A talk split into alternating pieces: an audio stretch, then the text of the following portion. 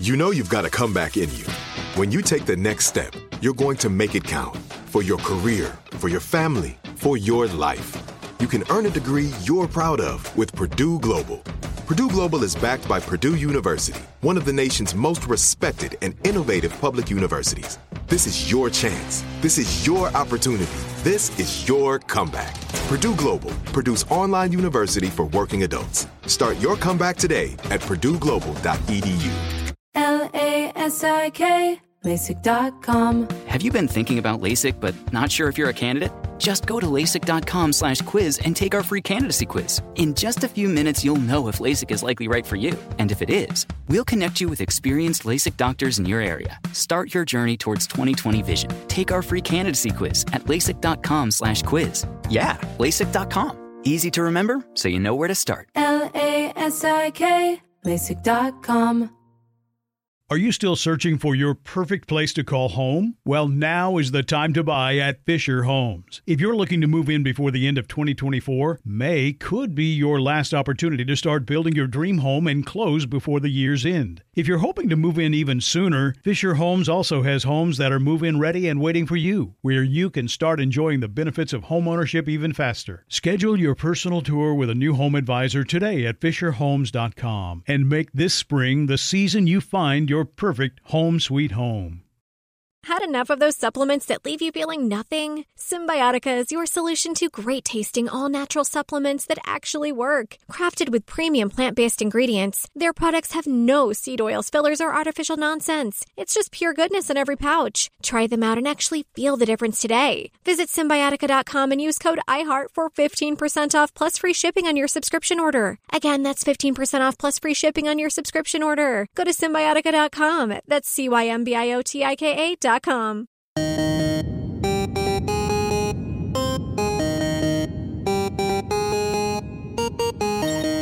The Large Nerdron Collider podcast is a production of iHeartRadio.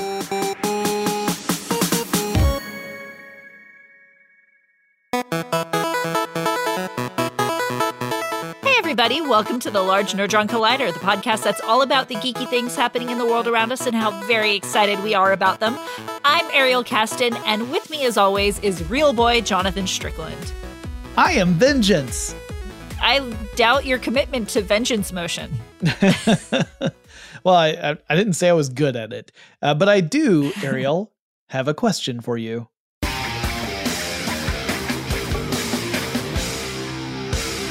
Okay, Ariel, because one of our news items is going to have to do with uh, movie music, I was curious what are some of your favorite film scores? Not soundtracks. You know, soundtracks would be the ones that have like all the different songs attached to them. And we all know the greatest soundtrack of all time is the original Batman film because of Prince's Bat Dance song. But no, I'm talking about the movie score, like the stuff that's playing that get plays with your emotions. I mean, you know, like classic stuff like Indiana Jones or Star Wars, you know, any any, any Williams. sort of anything John Williams or um, Lord of the Rings. uh, Howard you know, Shore. and, yeah, yeah. I mean, like that is all fantastic, beautiful world building music. Mhm. Um, you asked about films. I was gonna say Lost. Lost has an amazing score to it and soundtrack. Um, but yeah, that's, fair. a We can TV throw show. we can throw television in there too. I think that's totally fine. Yeah. So I mean, like Lost would be my fa- first, and I, I like. I know John Williams should always be at the top of my list for those because he he wrote so many amazing ones. But um, but it, but it's so hard because scores like literally tra- like built my my musical childhood. I spent you know time in band and orchestra playing scores from like Jurassic Park and Back to the Future and things like that. So uh, it's it's really hard to pick. I think it's also interesting that we went through a time for a while, and and arguably you could say we're kind of still in it, where movies didn't have as many like like recognizable scores, right? Like you would hear music from a movie and it'd be really atmospheric and moody and everything, but you might not be able to pin what movie it came from because it wasn't like iconically I you know connected to the film itself, not like say Star Wars or Star Trek Yeah. or any of those things. The Marvel movies, I think, have had issues with that. Uh, apart from the Avengers theme, which is actually pretty recognizable, that da da da, Yeah. that little thing. I mean, like that's recognizable. But I, if you played, I don't know, four or five different themes from the 20 plus Marvel films that have come out so far, I probably wouldn't be able to tell you which ones went with which characters.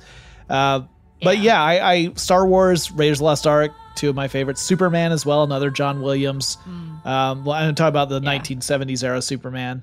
Um, and uh, yeah, there's those are all great. You know what? I, there's one movie score that I, I genuinely like because of the the mood, and I can always tell what movie's on as soon as I hear just like a note or two, which is Clue. Oh.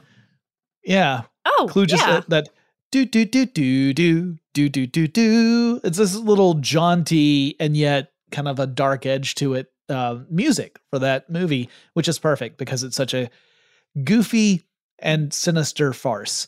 So um It's yeah, I really love.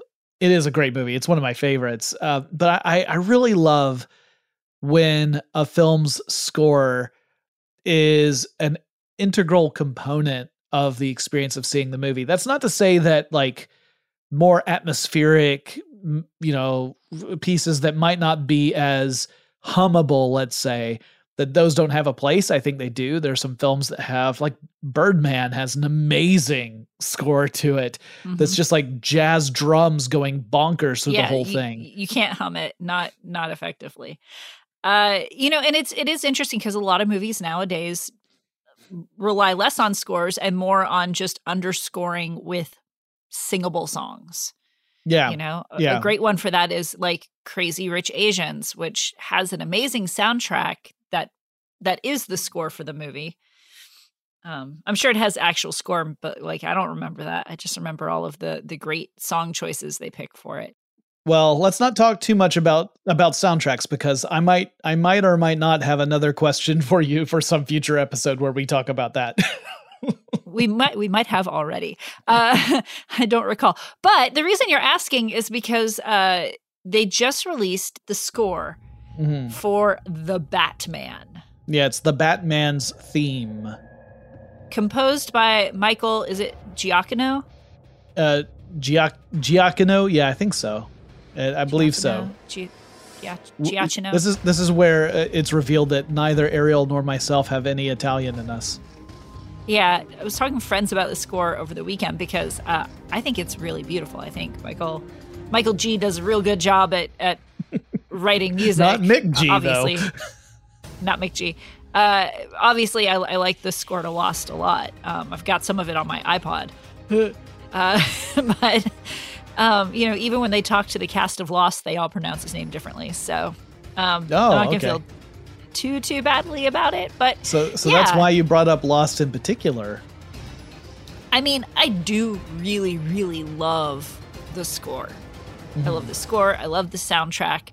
I really enjoyed the show, even though it definitely went some weird, weird directions.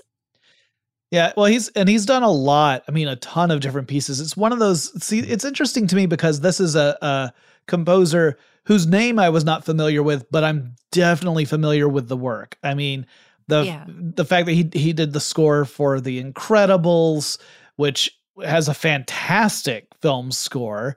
Um, he's worked a lot with J.J. Abrams, not just with Lost, but also on Alias. Uh, he did the score for Zootopia. You know, he, he's done Mm-hmm. a ton of uh, of work. Uh, he did the score for uh, Spider-Man: Far From Home. He also did it for Spider-Man: No Way Home. Ratatouille. Yep. Yeah. So yeah, he's done a ton of uh, of work that I've heard. But um, although I haven't heard No Way Home yet because I still haven't seen it. But Mhm. uh, yeah, it's um, uh, I listened to this and I agree. It's a it's a great piece of music. I feel like you know it kind of starts with a little bit. It almost feels a little bit like the sort of the bass of uh, or the the strings at the beginning of the Imperial March from Star Wars. The dun Mhm. dun dun dun dun. It's almost like that. Not quite the same, but similar. Then it goes into this kind of sad uh introspective section and then it slowly builds until you get sort of the more action driven music toward the end so i feel like it kind of is almost like a snapshot of of Batman and Batman's psyche. Yeah, yeah, certainly. Um, and the song is about what three and a half minutes or so. Um, it's called Water Tower. Um, and the Batman movie, the movie The Batman, is going to be two hours and fifty five minutes. So maybe we'll get one minute of the score per hour. Um.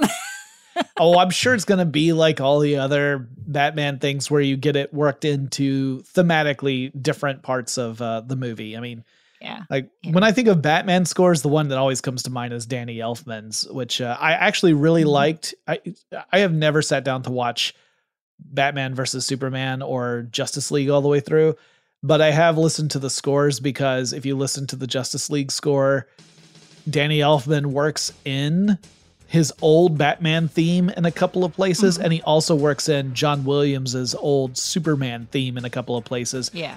and I I I to use some wrestling terminology, I marked out when I heard that.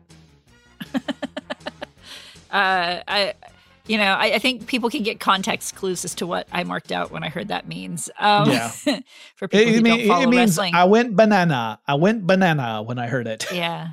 Yeah. I will say, like, the movie The Batman I've talked about before isn't really appealing to me, but I really like this. This score makes it feel like it, it evokes my fondness of Batman when I listen to it.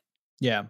I have a feeling I'm really going to dig this movie and it's also going to be the kind where I'm like I don't think I necessarily want a series of movies with that kind of tonal approach to the Batman, but as a one-off, I think I'm gonna dig it. Um, because I I don't need the Batman to be super dark and gritty. I'm not one of those types of fans who just demands that that the Batman needs to Mhm. be, you know, really dark and has to be really grim. Uh, I don't think that's necessarily true. I think it can be a lot of fun to have an uh, an an adventurous kind of Batman story. Um, Mhm. but this one does look like it's going to be right up my alley. Yeah. Uh, mo- moving on from from instrumental to vocal work, we all know that the Legend of Vox Machina is coming out soon at the end of this month, and they've just released kind of a behind the scenes video to promote it, where we found out they've got a lot of guest star voice actors Yeah. in it. Now, now for those who don't even know what Vox Machina is or where it comes from, it the it's an animated series that's based off a Dungeons and Dragons campaign that started as just a group of various voice actors who met regularly to play D&D. Uh, and then later Pathfinder, and then D and D again. But and it was all the same campaign. They just changed rule sets a couple of times because they did fourth edition D and D to Pathfinder to fifth edition D and D. Uh, But sense. yeah, they started playing together, and then Felicia Day, the actress, heard about it and brought them over to be part of her YouTube network, Geek and Sundry. Uh, this is like around the 2014 2015 time period and uh, they began to play their their games in front of a camera. So like the early parts of that first campaign they played were never streamed or filmed. That was just for them. So vox machina is actually going to be the first time that some of those story components are ever going to be uh, expressly shared with the public. And as voice actors they happen to know a ton of other voice actors and other types of actors. And they have brought kind of a frickin' who's who over to voice characters everything from like major recurring characters to little minor parts Yeah, we've got David Tennant, we've got Dominic Monaghan, we've got Stephen Root, uh, Kelly Hu, just gina torres isn't it yeah, uh, just a ton of people, yo. Yeah, and there's uh, and if you're like a big fan of video games or anime things like that, you're probably going to recognize other names on the list, other prominent voice actors who have done work in those fields, all playing, hmm. like I said, a whole range of parts. They said that you know, while they love the fact that their game master did all these voices during the sessions, this was an opportunity to flesh those characters out, give them all their own voices and obviously not quite give such a heavy lift to I think Matthew Mercer, yeah. I believe, is the game master. and that way he doesn't have to do all uh, like every other character. So, so one of the things that I've heard about from my friends who love Critical Role is that it's just the sessions are very, very long. Yeah. And so if you're listening to it, it can sometimes have a hard entry point because you might love D and D, you might love their storytelling and their characters and and their methods, but it's so long that it's it's a really big time investment. Um, so you yeah. know, if you're making a cartoon that's more accessible to everybody, uh, I, you know, obviously you need voice actors. Uh, I, yeah. I just didn't expect it to be quite so star-studded, even though like the voice, the voice actors playing the characters are well, well-to-do voice actors. Like, yeah, they're, they're all known in their field.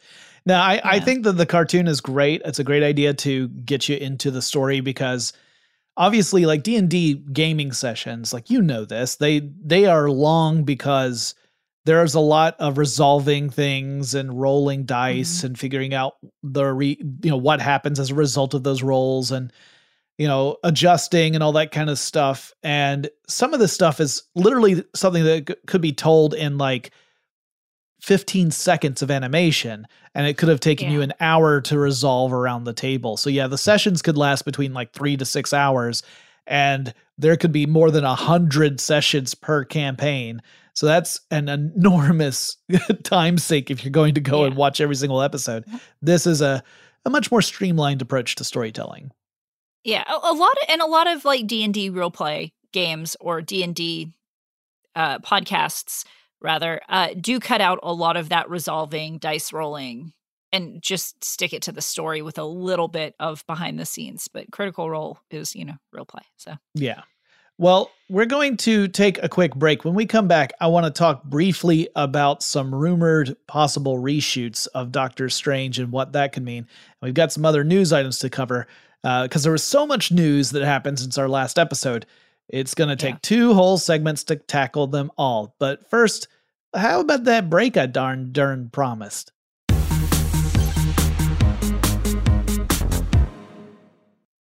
L A S I K LASIK.com. Have a ton of questions about LASIK? You're not alone. That's why we created LASIK.com. One place where you can go to find every answer to every question on your mind. Like, how much does LASIK cost? How long does recovery take? How do I find a doctor? If you've been thinking about LASIK, go to LASIK.com now. Yeah, LASIK.com. Easy to remember, so you know where to start. L A S I K, LASIK.com. Are you still searching for your perfect place to call home? Well, now is the time to buy at Fisher Homes. If you're looking to move in before the end of 2024, May could be your last opportunity to start building your dream home and close before the year's end. If you're hoping to move in even sooner, Fisher Homes also has homes that are move in ready and waiting for you, where you can start enjoying the benefits of homeownership even faster. Schedule your personal tour with a new home advisor today at FisherHomes.com and make this spring the season you find your your perfect home sweet home. Had enough of those supplements that leave you feeling nothing? Cymbiotika is your solution to great tasting, all natural supplements that actually work. Crafted with premium plant based ingredients, their products have no seed oils, fillers, or artificial nonsense. It's just pure goodness in every pouch. Try them out and actually feel the difference today. Visit Cymbiotika.com and use code IHEART for 15% off plus free shipping on your subscription order. Again, that's 15% off plus free shipping on your subscription order. Go to Cymbiotika.com. That's C Y M B I O T I K Like many of us, you might think identity theft will never happen to you. But consider this there's a new identity theft victim every three seconds in the U.S. That's over 15 million people by the end of this year, equal to the populations of New York, Los Angeles, and Chicago combined. Even worse, identity theft victims often don't even know they're victims. That's why Lifelock Identity Theft Protection alerts you to identity threats, even the ones that don't show up on a credit report, like data breaches, fraudulent bank transactions, loan and credit card applications, and crimes committed in your name. If your identity is stolen, your own dedicated Lifelock US based restoration specialist will work to fix it. Lifelock protects you in ways that you simply can't on your own. Join now and save up to 25% your first year at lifelock.com slash iHeart. That's lifelock.com slash iHeart to save up to 25%. Identity theft protection starts here.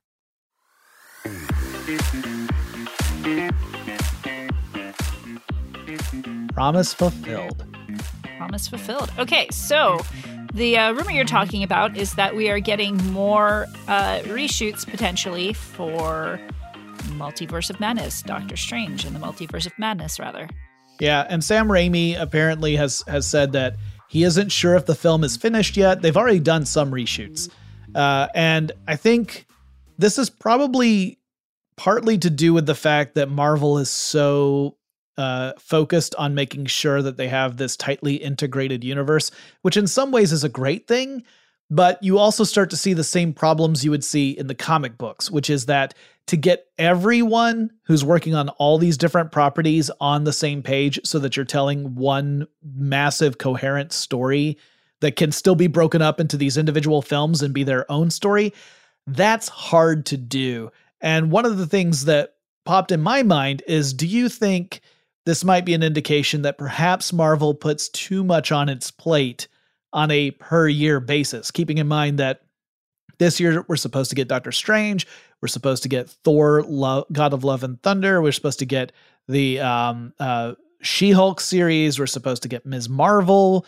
Uh, Secret Wars sounds like it's been pushed to next year. Um, Mm-hmm. but yeah, there's like so much stuff. Uh, the next Black Panther movie, there's so much stuff that's supposed to come out. And in theory, at least, it's supposed to interconnect. So, do you think that maybe they might they might need to pump the brakes a little bit? I mean, I don't know. I, I think in a non-pandemic environment, potentially not. Um, I I, th- I do think probably some of their reshoots are just because they've had to pivot on a lot of their stuff right now Mm-hmm. to accommodate adjusted shooting schedules and availability from actors because timelines got all messed up. I don't know. This is just my assumption. I know that there's a lot of pivoting in the industry. Mm-hmm. Um and and so like uh, if if everything was business as normal, maybe not. I mean, movies always have reshoots, right? Or like if you look at Suicide Squad, they made a movie and then they reshot and recut a bunch of it because it just like there are lots of movies that get shelved or reshot because they don't do well with audiences when they screen. Um so it's not an uncommon practice. I don't even necessarily think I I, it, I so I guess I guess my answer is, you know, no, maybe because of pandemic it's a little bit harder and they're they're having to make more adjustments, but like also there are lots of movies I've watched where things have been cut and it makes the story less than because it makes a plot point jumpy or it gets rid of some some uh, growth from point A to point B. When you watch Eternals and we talk about this, this will be a a, a nice good point on that. Mm. Um, but uh, but yeah, like I, I'm glad that they're willing to try to make the story perfect. Although you can also overwork a story. So. Well, and and to the point I was making earlier about with all these interconnected stories, you run the danger of if you go back and do reshoots to change something, maybe you end up changing something that would have been important as a component for one of your other stories, and now your other story makes less sense because you went back and changed something else that's interconnected with it. And that see Mhm. that's where I'm I'm concerned is that like I love most of the stuff that Marvel has put out. I am concerned that they're overdoing it now and oversaturating us with MCU stuff just like on a pure volume level. Um, it's not Mhm. that I'm not enjoying the the stuff that's coming out, but I do get concerned that if you do have this very intricate puzzle that you're putting together, and then bits of the puzzle aren't quite working, so you go back to rework them, you run in danger of affecting the other parts of the puzzle that were also in motion at the same time. I mean, normally I'd say yes, but now they've just introduced the multiverse. So if it doesn't line up, whoops, multiverse. Well, except Um, that except that if all the stories involve like the early part of the multiverse, then that gets really complicated. I mean, like you know, we already know that that like the next Ant Man movie is supposed to also deal Yeah. with the multiverse issues. So yeah, I mean- multiverse. yeah, I don't want to I I don't want to be the person who has to keep track of their spreadsheet of how everything weaves Yeah. together like a giant joke. ant colony. That's got to be like a full time job. Uh, it must be, but you know, I, they've done well so far.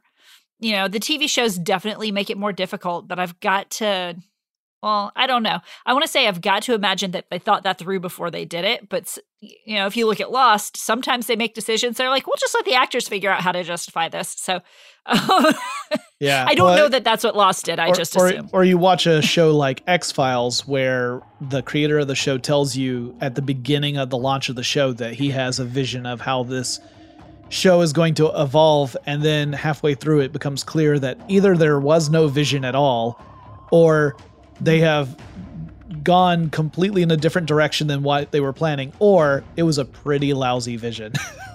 Yeah. Well, listen, even if it's the beginning of the multiverse, they just go back in time or they retcon something or whatever. you Oh, know, that comic books do that all the time. it's I- so, it is so frustrating. not satisfying. You're right. It's not satisfying. Uh, which brings me to our next story, which is we just got the trailer for season two of Picard. Okay, but but I, I want to say this right up front. I, I had no interest in watching the first season of Picard because I felt like it was not holding true to the spirit of the original series. I felt like I felt like all the characters were different people.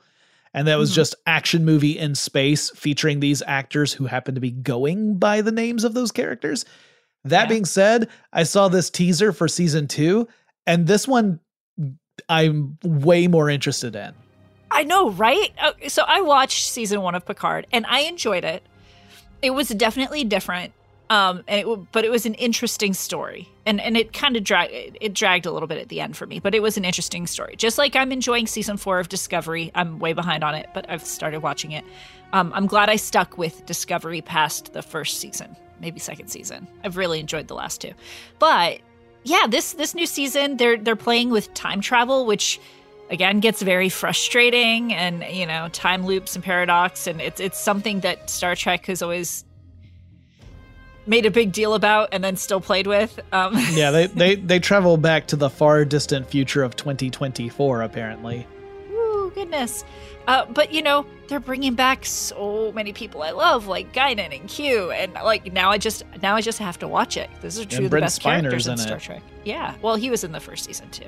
Oh, was he? I I didn't Yeah. watch it because I was like, nope, I'm Yeah. I'm piecing out. But yeah, season two, I feel like there's something about it. Like, I and, I, and maybe it'll turn out that the epi- the shows end up being very much action movie set in space with Star Trek character names, because that's one of the things that I know a lot of fans who are like the super hardcore fans get irritated about because the original Star Trek series wasn't really that actiony. The movies were, but the hmm. series weren't, largely because of things like budget, but also because it was meant to be a thoughtful show and not not a pew pew lasers show. Um, and I'm hopeful that we're going to get a little bit more of the thoughtfulness. When you have the character of Q in there, the whole purpose of Q is to create these moral puzzles where there's no clear right answer and see how the characters navigate them. So I'm hopeful that that is what you're going to get with season 2 of Picard. Me too, and, and it's what I've it's how I feel Discovery has gone in the later seasons as well. Very, very moral, thoughtful. You know, sometimes a little heavy-handed in it. In fact, not that not to say that earlier Star Treks weren't heavy-handed in it. Well, Ariel, let's let's transition from Star Trek to what is you know obviously the superior of the Star franchises, Star Wars. Um, I don't really mean that. Those I'm are just, fighting words. I'm just trolling. uh, but yeah, one of the stories that that you found for this week is that there are uh, three new Star Wars games that are in development uh, among a, uh, a a very you know various studios, and that like we're kind of entering into you could argue the age of Star Wars games. There was a long time where there was like a drought of Star Wars games content. Uh, Lucasfilm uh, disbanded the LucasArts uh, uh, division, and like it just seemed like for a while that we were not going to get any really good Star Wars games. Then we got Squadron, which was you know I think a lot of people really liked when it first came out. I don't think it had very much staying power, unfortunately. And um, now we're learning about uh, three new Star Wars games being overseen from uh, uh, Respawn Entertainment, which was uh, in charge of uh, lots of, of other titles that you would recognize. So that's pretty exciting. And that, by the way, those three titles, that's not the only Star Wars games in development. Those are three from that specific studio. Yeah, so they're working on a first person shooter, a strategy game, and then Star Wars Jedi Fallen Order, which is being directed by Stig As- uh, uh, Asmussen. Um, mm. I, I don't know how to pronounce his last name either. I should have looked that up. But he led development for uh, the first game as well as God of War 3, which God of War 3 was a really fun story to follow. So I look forward to that a great deal.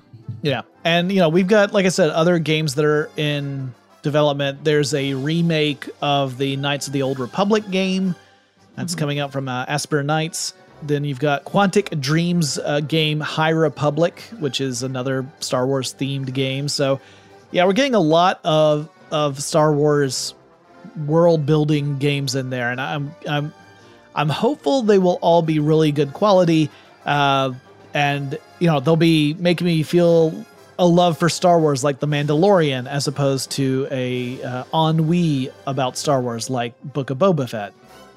Look, the, the Book of Bubble Fett is, uh, it's okay. I have not it's watched not the. Great. I have not watched episode four yet, and by this time, that time this episode comes out, episode five will be out.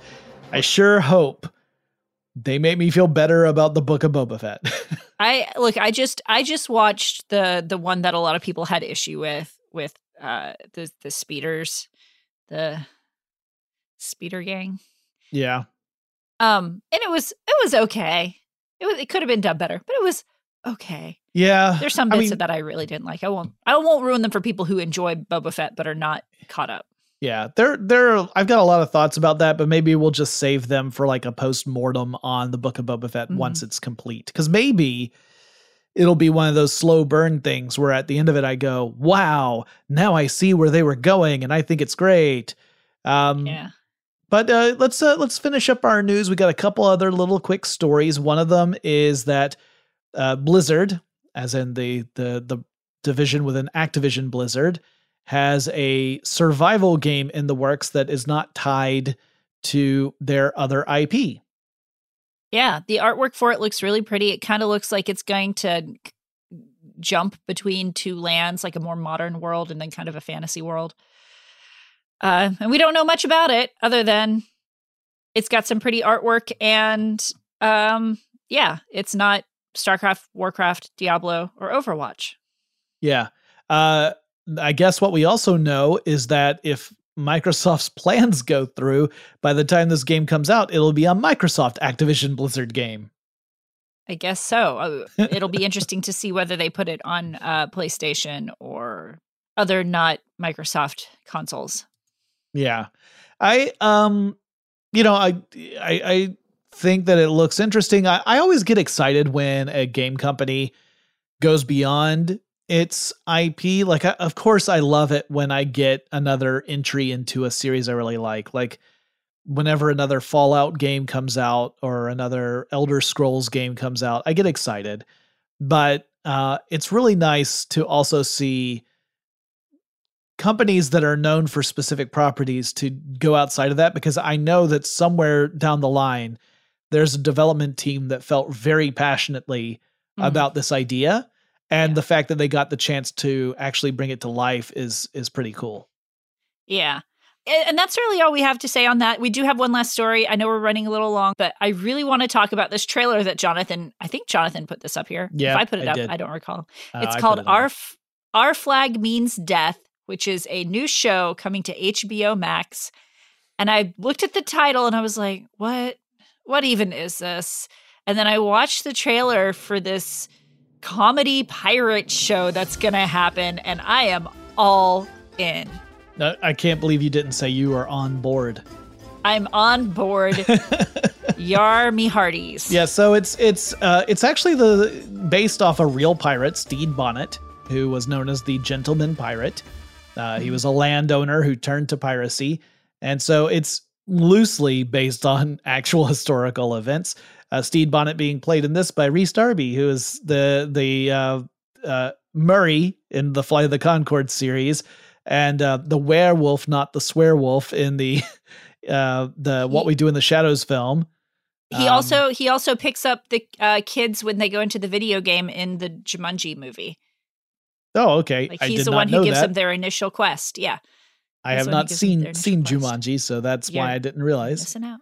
I know, I know it's on the list, but yeah, this one looks it, and see, it, it's not quite. I wouldn't say it's over. It's as overly silly as some of uh, uh, Taika Waititi, who is actually behind the the series. It's not as o- overtly in it. silly as some of Taika Waititi's work. Yeah, I mean he's also in it. He he is playing Blackbeard. Yes, Um, I you know I don't know. Some of it is very silly. It doesn't feel '90s sitcom silly. it doesn't. It it doesn't feel as silly as what we do in the shadows is. That's that's true. But I mean, it's got great uh, other comedy chops. It's got um Leslie Jones in it. Yep. uh, who I, I absolutely loved the brief moment we got to see of her in the trailer, and I can't wait to watch more. Um, yeah, no, it's just it seems like a very well balanced, funny pirate comedy. Maybe a little bit of drama in there. I don't know. Yeah. Surely it's pirates. There has to be drama, right?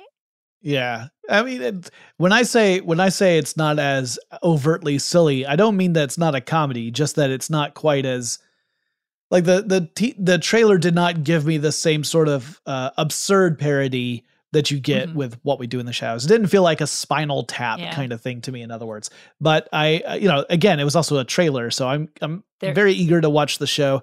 Uh more I- pirate content, please. Yes, at the very beginning of the trailer, they show like they're getting ready for battle, and um, the guy who plays Hod- Hod- Hodor is in it as well. Uh, I really enjoyed the brief glimpses of his character, but some dude has a squeeze box, and they're like, "Let's get ready!" And dude starts to squeeze the squeeze box, and I'm like, "Oh my gosh, is this a new musical show, a la Galavant?" But no, I don't think it is. No. I'm very sad. but uh yeah it'll be it'll be fun to see this one when it comes out later this year so i am i am uh i had not heard of this at all it had been announced but it i it didn't hit my radar. Yeah, um so i didn't know about it till after i watched the teaser and i thought okay i i'm i'm sold and at least watching the first couple of episodes of this so 100%. all right. Well, that that's our overview of some of the news from this week. There was a ton of other pieces. In fact, a couple that we will cover in just a moment before we talk about our mashup. But before we get to that, let's take another quick break.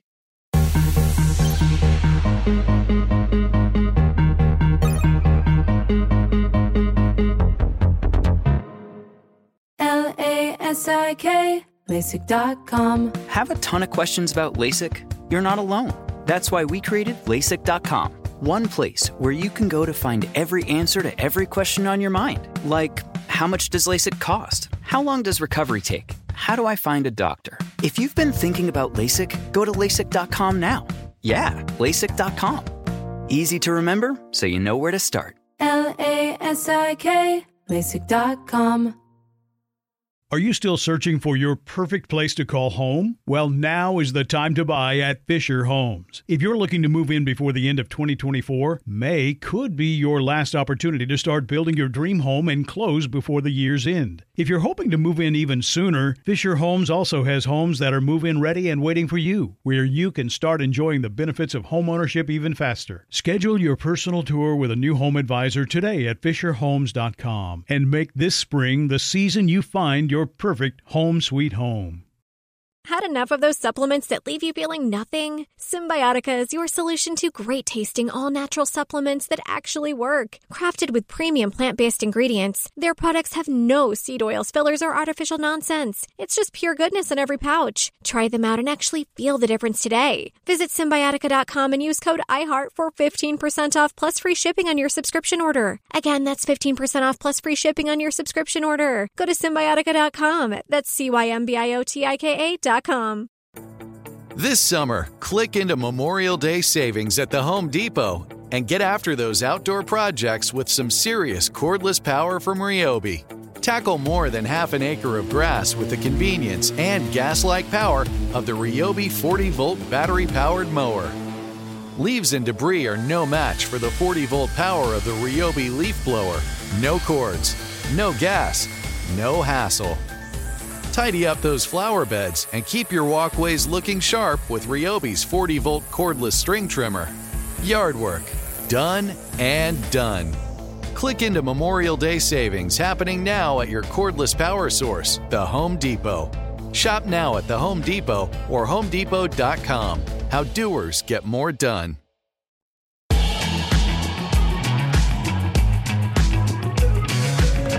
Okay, Ariel, before we actually uh, do our mashups, can you tell us what two properties are we mashing up and why were they front of mind? Uh, Pinocchio, because we finally got a little teaser for Guillermo. Del- Say the name for me, Jonathan. Guillermo del Toro. That. Uh, for his Pinocchio stop motion uh, cartoon, I guess and it's delightful. It's actually it made me it felt very um like Fantastic Mr. Fox. Mm-hmm.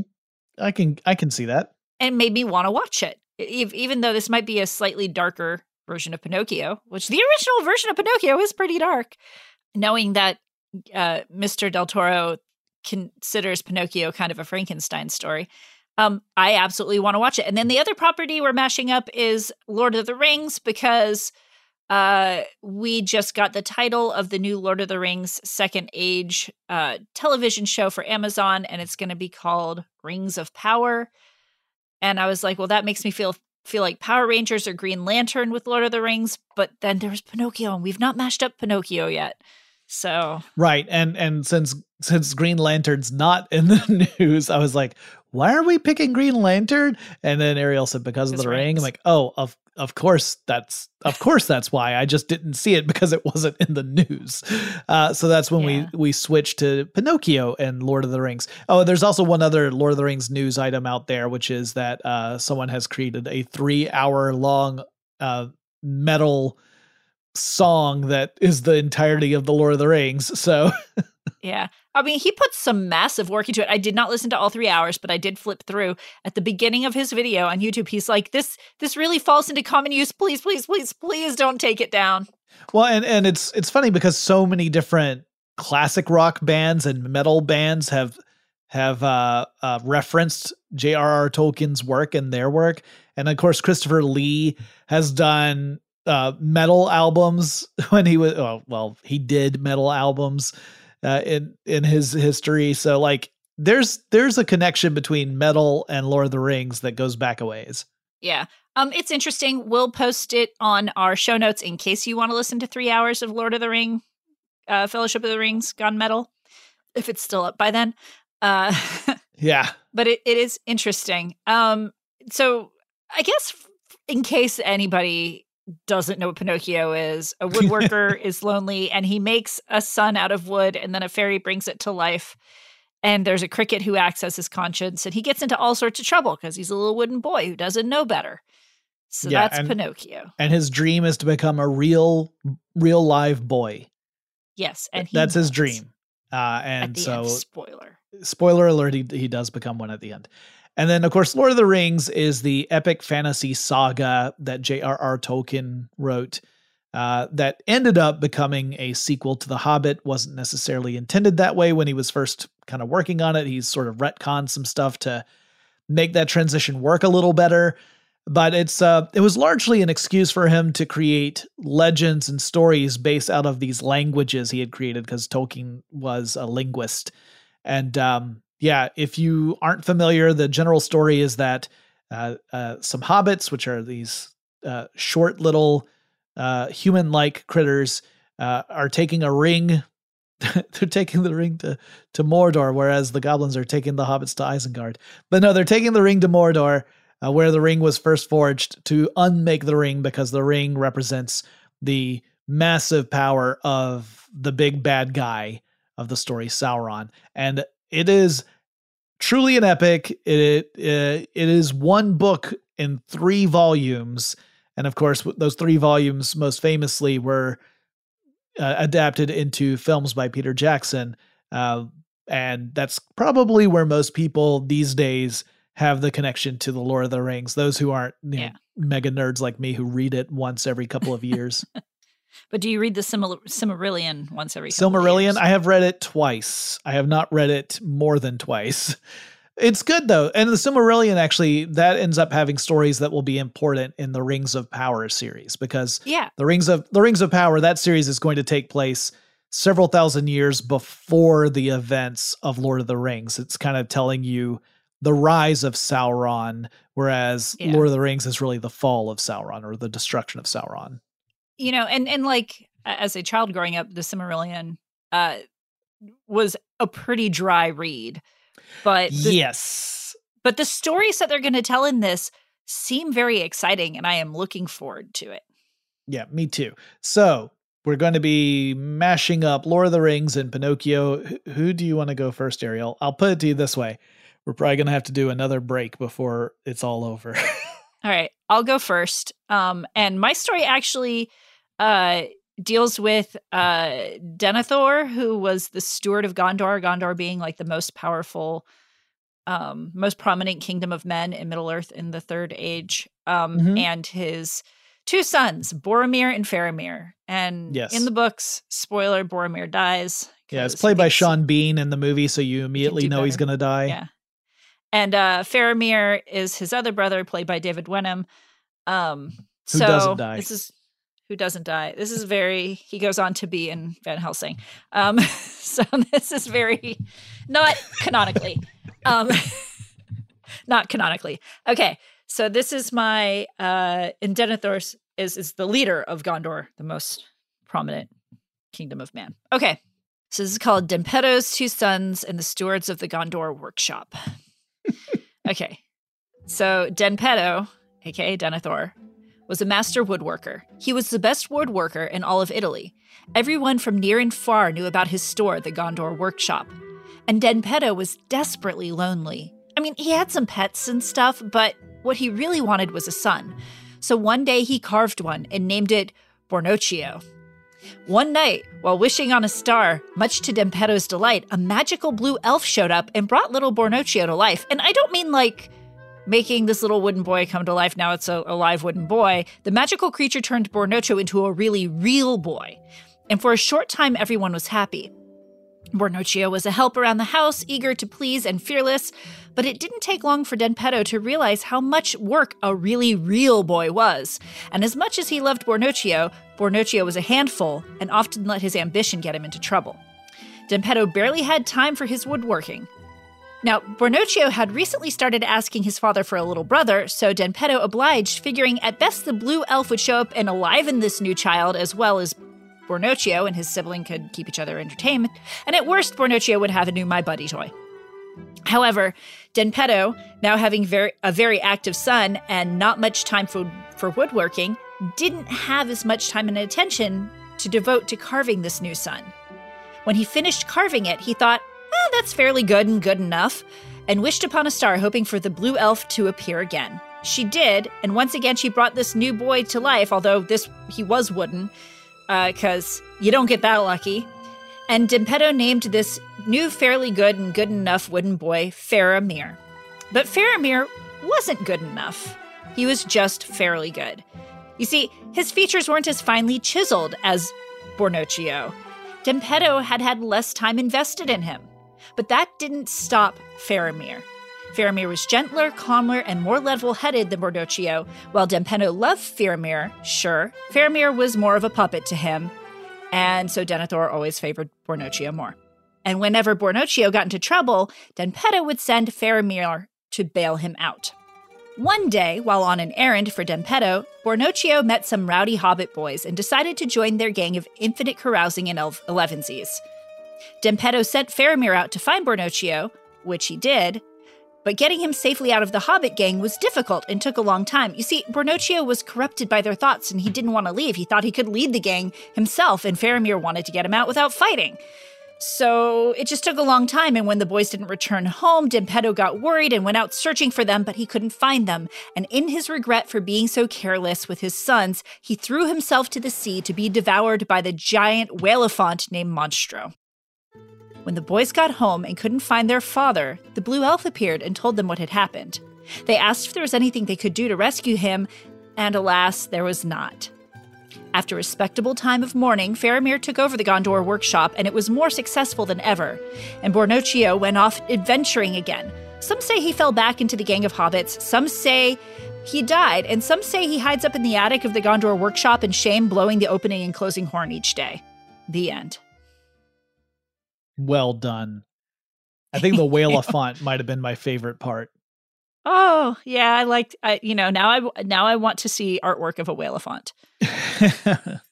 uh, yeah, I. Uh, it is. I, I can tell you for certain that your version and my version are very different. Oh, good. yeah. Well, um, but my version is a long one, and so uh, what we're gonna do is I'm gonna start it, and then when I find a good stopping place, we're gonna take a break and we'll come back, just like Peter Jackson did with the movies. Didn't that anger you? No, no, it didn't anger me. What angered me was when he departed from the text and started inserting things like Aragorn falling off a cliff and having a whole near death gotcha. experience and all that stuff and creating changes in character motivations, making Faramir less of a good guy. That really kind of that kind of was grinding yeah. my gears. But no, we're I'm gonna get out. The, listen, this is not one of those mashups where it's secretly just holding a very long Jonathan rant. um, okay, there is some Jonathan ranting in it because you can't get away from that. But uh, no, mine is called Lord of the Puppets or Puppet of the Rings. Yay! Bilbo Baggins has a problem, and it's addiction. He's addicted to many things rich foods, adventures, showing disdain toward his nasty relatives. But above all, he has an addiction to this ring he won from Gollum so many years ago. That addiction concerns the wizard Gandalf, who knew of a ring of power, but was not aware that it was the ring of power. But after the necromancer of Mirkwood gets retconned into Sauron, it became clear that evil things were set in motion. And since Saruman the White seemed to be going off his rocker, Gandalf took it upon himself to look into this whole ring issue. So then Bilbo has his 111st birthday and he turns he uses the ring to vanish in front of all the people at his party and this is all in preparation for Bilbo to leave Hobbiton behind and go a walkabout in Middle-earth. But Gandalf convinces Bilbo that he should perhaps leave the ring behind. Bilbo reluctant to do this at first, is finally convinced to hand over the ring to his nephew's care. But this concerns Gandalf even more, cause see, Bilbo's nephew is a wooden puppet that he calls Pinocchio Baggins. Over the last couple of decades, Bilbo has brought the dang puppet with him everywhere. Even sets out a dinner plate for Pinocchio each evening, though the puppet is, you know, a puppet. It's just made of wood and strings. It's it's really kind of sad. But sad or not, Bilbo has found a magistrate in the Shire who has allowed Bilbo to name Pinocchio as his heir. And so once Bilbo leaves, the puppet inherits everything. And the people of Hobbiton have already been burned before, thinking Bilbo was dead and gone, so they actually don't go ransacking his home this time. Anyway, Gandalf leaves a warning with Pinocchio so that whomever finds it knows that should shady shenanigans begin in Bag End, it would be wise to take the ring and make a break for Rivendell. Enter Samwise Gamgee, the local gardener and simpleton, prone to flights of fancy. See, Samwise is convinced that Pinocchio is, in fact, a real boy that's just trapped inside the frame of a puppet. Something that I should stress no one has ever found any evidence showing it. and so, while visiting Pinocchio one day, the puppet is slumped over a writing desk and there's like a quill slowly dribbling black ink on an otherwise blank piece of parchment. Samwise sees Gandalf's warning note. And you know, there's been talk of these spectral creatures of unspeakable dread poking around the Shire recently, so that seems like something shady enough to warrant a quick getaway. So Sam grabs Pinocchio and shoves the envelope with the ring into Pinocchio's pocket, and then drags Pinocchio through the Shire on the way to the small town of Bree. Uh, on the way, he encounters Merry and Pippin, who think it's pretty darn funny that Samwise believes that the puppet's a real boy, and they joke about it a lot, but you know, out of earshot of Samwise. And they totally want to see how far this thing is gonna go, so they tag along.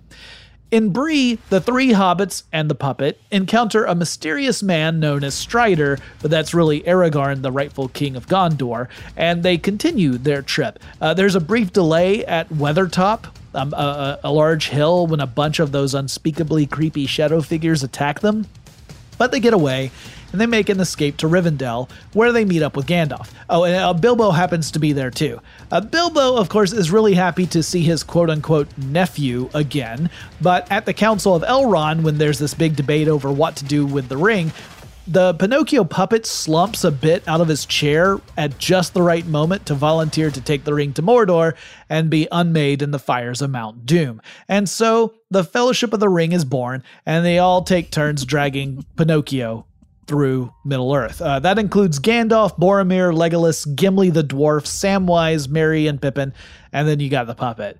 Anyway, then they have to go through Moria to get through the Misty Mountains, and they discover the dwarves who had reclaimed Moria were all exterminated, and then Gandalf fights a Balrog, and then he apparently dies, and then Boromir, while trying to get the envelope out of Pinocchio's pocket, scares off the hobbits, and then he gets shot a whole bunch by orcs, and then everyone splits up this is where we end the first movie, but I got two more to go through, so we're going to take a quick break.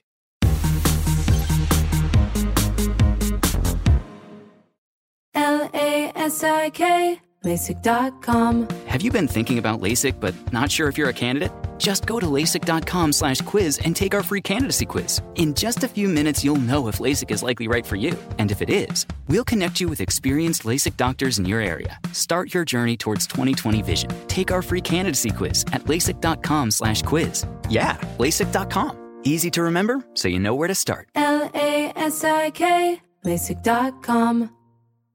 Are you still searching for your perfect place to call home? Well, now is the time to buy at Fisher Homes. If you're looking to move in before the end of 2024, May could be your last opportunity to start building your dream home and close before the year's end. If you're hoping to move in even sooner, Fisher Homes also has homes that are move in ready and waiting for you, where you can start enjoying the benefits of homeownership even faster. Schedule your personal tour with a new home advisor today at FisherHomes.com and make this spring the season you find your perfect home sweet home.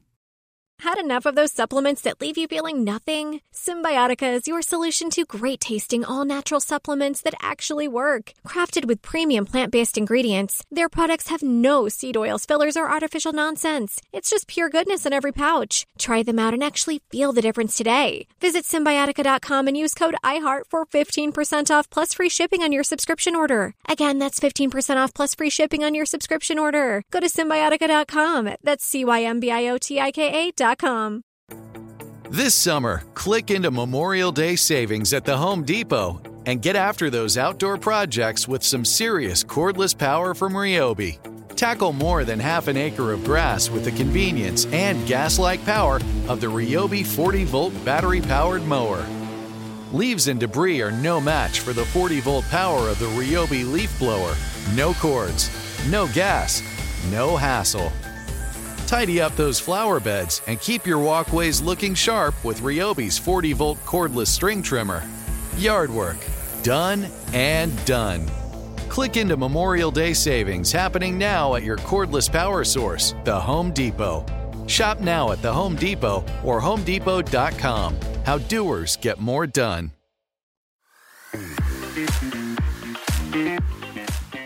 Do do do do do do do. Our story so far. Okay, yeah, they Fellowship of the Ring. All right, now we're picking up.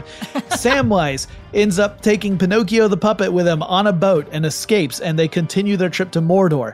And actually, honestly, not a whole lot happens to them for a really good long time. But since we're only really interested in Pinocchio here, we're gonna stick with them while everybody else is having adventures that involve like Rohan and Gondor and Galadriel and stuff like that. Anyway, Samwise Gamgee and Pinocchio Baggins discover, well, Sam discovers because, you know, Pinocchio is, and I cannot stress this enough, just a puppet. The Gollum, Gollum's actually tracking them, and eventually Sam catches Gollum, and after a tussle, Gollum and Sam come to an agreement that Gollum is going to guide them to Mordor but Gollum is secretly trying to figure out how to get the ring. It's just, well, you see, puppets freak Gollum out, man. I mean, his sister used to terrorize him with puppets, and he's always thought they were really creepy. And he has this one recurring nightmare about being in a room, like a dark, shady room, and there's a puppet on a chair, and the puppet just turns its head toward him all on its own, and then he wakes up screaming and wetting himself. So, you know, there's trauma there. Anyway, they continue on to Mordor, and on the way, they're captured by a group of rangers led by Faramir, the brother to Boromir. But Faramir got hit on the head pretty hard in a recent battle, and he will only talk to Pinocchio. And he says that Pinocchio explained everything and it totes makes sense so they can keep on going. So then Gollum takes Sam, who's pulling, you know, Pinocchio behind, to Cirith Ungol, which is where this giant spider named Shelob lives. And Pinocchio gets bitten by Shelob, uh, but Pinocchio's just a puppet. So really, Shelob just bites some wood but Samwise cries out because he sees his friend blinded and paralyzed, except, of course, his friend is a puppet, which can't see or move anyway, but whatever. So Samwise, assuming Pinocchio to be dead, takes the ring. However, then Samwise hears some orcs who have found the puppet and they're talking about doing some very not nice things to the puppet, and Sam realizes that Pinocchio is still alive, except again, he's a puppet. So Samwise rescues Pinocchio from the orcs, and then they keep on going to Mordor without Gollum right by their side, because now they totes know Gollum was up to no good, but don't worry, Gollum is still shadowing them from a distance. And at one point, Samwise says to Pinocchio, I can't carry the ring, Master Pinocchio, but I can carry you. But that's really weird because he was always carrying Pinocchio, but whatever. Anyway, they get to Mount Doom, and a lot of other stuff is going on in other parts of Middle Earth, but we don't care about that bit because that's not where Pinocchio is. So they get inside the volcano, and then Pinocchio kind of starts smoldering a bit because wood and lava don't mix. But Samwise pushes Pinocchio toward a cliff where the ring can be thrown into the lava, except, of course, Pinocchio can't throw the ring because he is I repeat once again, a puppet. But then Gollum, overcoming his intense fear of puppets, pounces on Pinocchio in an attempt to wrest away the ring, and he does so, but then Gollum loses his balance in the process and tumbles over the side of the cliff, and Samwise grabs Pinocchio and pulls him out of the volcano, and then they get ready to die. Well, Sam gets ready to die Pinocchio's a puppet. He's not alive. So Samwise says a sweet goodbye to Pinocchio, but then he sees a miraculous sight an eagle descending to rescue them. And Samwise and Pinocchio eventually return to the Shire, and Samwise quietly plops Pinocchio back at that same writing desk we saw at the beginning of these movies. And Pinocchio's a bit worse for wear now. Uh, some of his strings are broken. He's got scorch marks from the volcano on him. Oh, also, Gollum bit off one of his fingers, but he is home. And then, many decades later, the elves load Pinocchio onto a ship heading to the Grey Havens because they think it's funny. The end. I I love your I love how your mashup of Lord of the Rings and Pinocchio is really just like weekend at Bernie's. Um, yeah, you're right. There is an awful lot of weekend at Bernie's there. I did not, however, incorporate any of Weekend at Bernie's 2 because at no point does the puppet move on its own. no, no. Uh, and at first I was like, you're a little mean just calling him just a puppet, but he is just a puppet, and that's okay. That is yeah, okay. no, he's, I, he's never alive in my story. He's the, uh, just the, a puppet. the very end, the elves having the uh, the good humor to let him onto a boat. That was that was a brilliant uh, cherry on top it's always good to have a little extra wood on board in case you ever have to patch a hole in the boat. So I'm glad that's where you went with that sentence. Um. yeah, so uh, that was my attempt at mashing up Pinocchio and Lord of the Rings. I did originally, I was originally going to have it where Pinocchio was a, a an animated puppet going through Lord of the Rings, but then I thought, well, this is just Lord of the Rings. Let's make it really weird. yeah, yeah. Oh, well, I think you did brilliantly, my friend. Thank you. Uh, and to our wonderful, delightful listeners out there, if you've got a different idea of how Pinocchio and Lord of the Rings should be mashed up, you should write us and tell us. Yeah, maybe your idea is that Frodo starts lying like crazy because his nose will sharpen to a lance and he can skewer the ring wraiths or something, because that would have been cool. If you awesome. want to do that, though, if you want to send us like a, a longer version of a mashup that you have come up with, or you just have suggestions for us, maybe mashups that you think you would like us to cover, or maybe discussion uh, topics that you would like us to chat about, please send us an email. The address is lnc at iheartmedia.com. Yep. You can also reach out to us for shorter comments on social media. On Twitter, we are LNC underscore podcast. And on Facebook and Instagram, we are Large Nerdron Collider. If you want to see the show notes, the best way to do that is to go to largenerdroncollider.com. We've referenced them a couple of times, but I don't think we've actually said the name of the website for a while. But yes, Yeah. that's where Ariel puts up the show notes that uh, has a, a list of all the stories we talk about, sometimes some extra stuff in there too. So check that out. Yes. And, you know, if you like the show, we haven't asked you to do this in a while either. Please tell your friends, uh, rate, review, share, all of those other wonderful things because we love hearing from you. And the more people we hear from, the better. Exactly. That's really what makes fandom so special is the actual community. It's not just the fact that we love this geeky stuff, it's that we share that love with other people who also have that love of geeky stuff and, and great things come out of that. We've seen it time and again. So until next time, I am Jonathan the Nine Fingers Strickland. And I am Ariel. Let your conscience be your guide, Casten.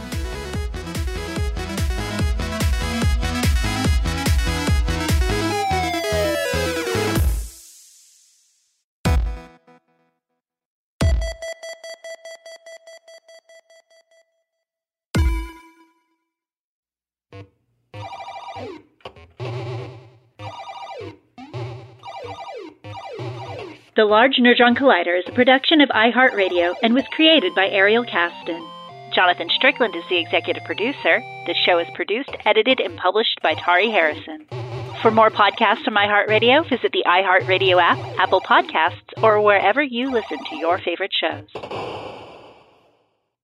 Are you still searching for your perfect place to call home? Well, now is the time to buy at Fisher Homes. If you're looking to move in before the end of 2024, May could be your last opportunity to start building your dream home and close before the year's end. If you're hoping to move in even sooner, Fisher Homes also has homes that are move in ready and waiting for you, where you can start enjoying the benefits of homeownership even faster. Schedule your personal tour with a new home advisor today at FisherHomes.com and make this spring the season you find your perfect home sweet home.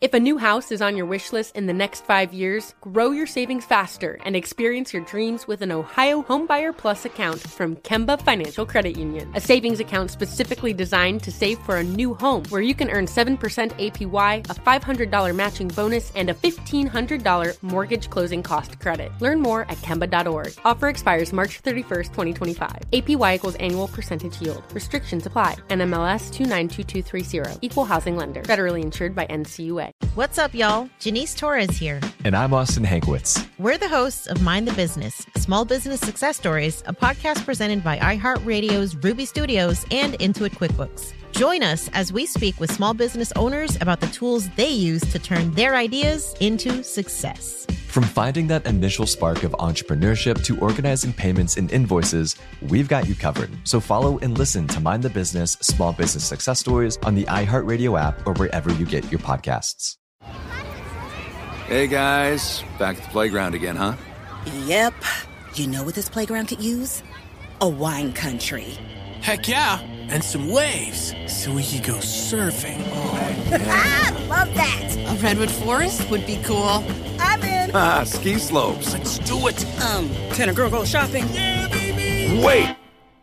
Did we just invent California? Discover why California is the ultimate playground at visitcalifornia.com.